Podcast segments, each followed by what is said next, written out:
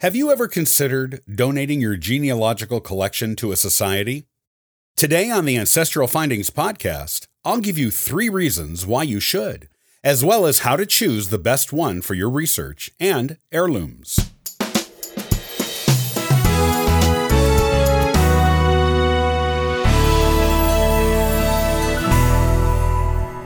It's nice to keep family heirlooms in the family for generations. It offers the family a tangible sense of connection to the past and teaches one generation to revere the objects, traditions, and memories of the ones that came before them.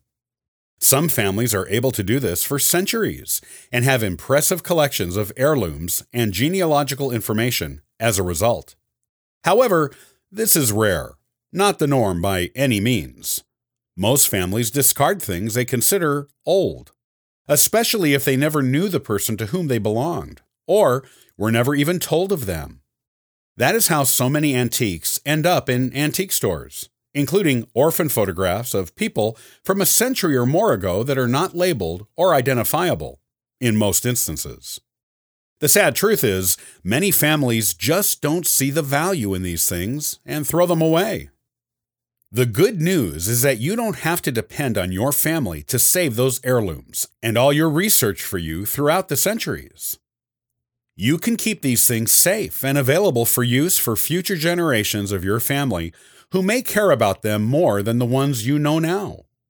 You can ensure the protection and preservation of all your work and the history of your family by donating it to a genealogical society or historical society. Here are 3 reasons why you should do it. You can't depend on your descendants to care as much about the family history as you do. Even if you have people in your family now who care about genealogy, you don't know what your grandchildren, great-grandchildren, or later generations will feel about it, or if they will even care. You also don't know if the people you're teaching the family history to now will teach it to future generations, creating that sense of connection that is needed to keep up the sense of caring and responsibility for the family treasures. You don't want all your hard work in genealogical research and all the photographs and heirlooms you've collected to one day end up in an antique store or trash heap. Donating it to a genealogical or historical society will ensure the protection of all you've done with the family history work. Accidents happen. You can't be sure there won't be any disasters, natural or otherwise, that will destroy your genealogical work and your heirlooms. Earthquakes, fires, floods, and more can destroy all you have done and collected.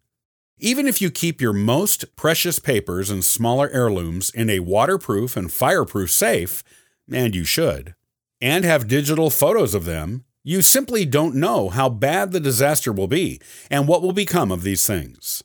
They may be lost, even if they survive the disaster. The archives of genealogical and historical societies are generally well protected against such things, and provisions are made to move the collections to new, better locations if need be, before a disaster can destroy or damage them.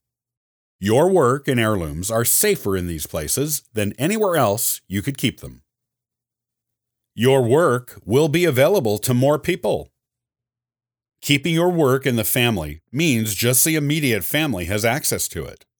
Donating it to a genealogical or historical society means anyone can access it who wants or needs to, such as distant family members, people researching local history, or the residents of a particular time and place. If you want your work to be shared with those who want to see it, then entrusting it to a society is the best thing you can do. Deciding what society should get your work is a simple matter. Look at the scope of your work. Is it mainly local work, dealing with families in one town or area? Then it should be donated to a local historical or genealogical society. If it is larger in scope and traces your family through many states, the country, or even the world, it should be donated to a regional or national genealogical or historical society. Whether the work is more historical or genealogical in scope will determine the type of society you should donate your collection to. Once you've decided on a place, talk to their curator about their security, how they keep their records, And once you've satisfied your work will be protected, make arrangements for when and how your collection will be donated. You'll be glad you did it.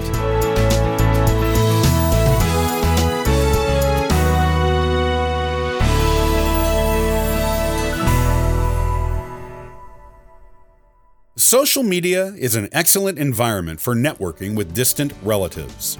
On the next episode of the Ancestral Findings podcast, I'll show you how to approach them on social media if they have no idea who you are. Thanks for joining me today. I'll see you next time on the Ancestral Findings podcast.